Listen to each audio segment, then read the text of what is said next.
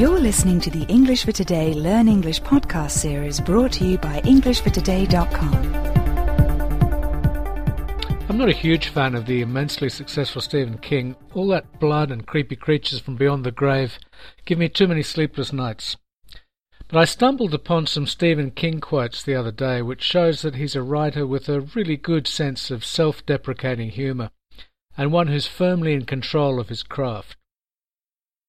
If you're wondering what salami has got to do with it, here is King describing how he sees his place in the world of writers and novels.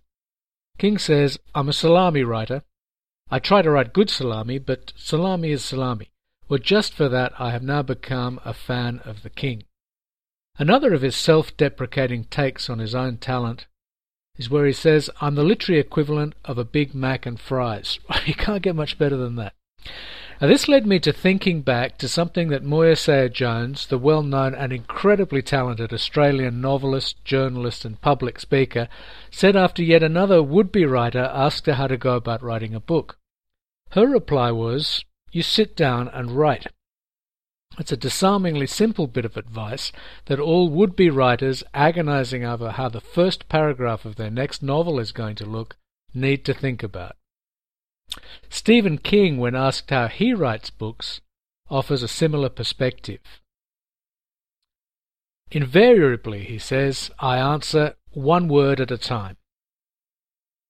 Now, for a lot of us, the thought of writing a book, no matter how much we want to do it, or how brilliant we think our idea is, is like standing at the bottom of the K2 in a pair of board shorts and wondering how we're going to get to the top.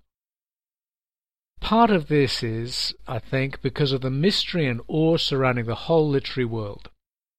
And all bred into us at school and college, where we're taught to look way up there into the clouds where the real writers live, and to perhaps ignore what's known as popular literature or popular writing.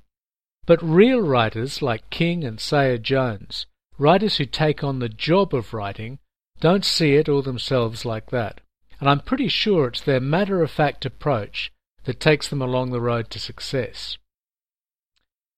For more insight into King's approach to writing and how his life has led him to write what he does and the way he does, get hold of his book On Writing.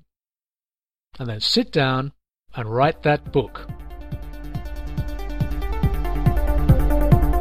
Visit www.englishfortoday.com and see how we can help you improve your English.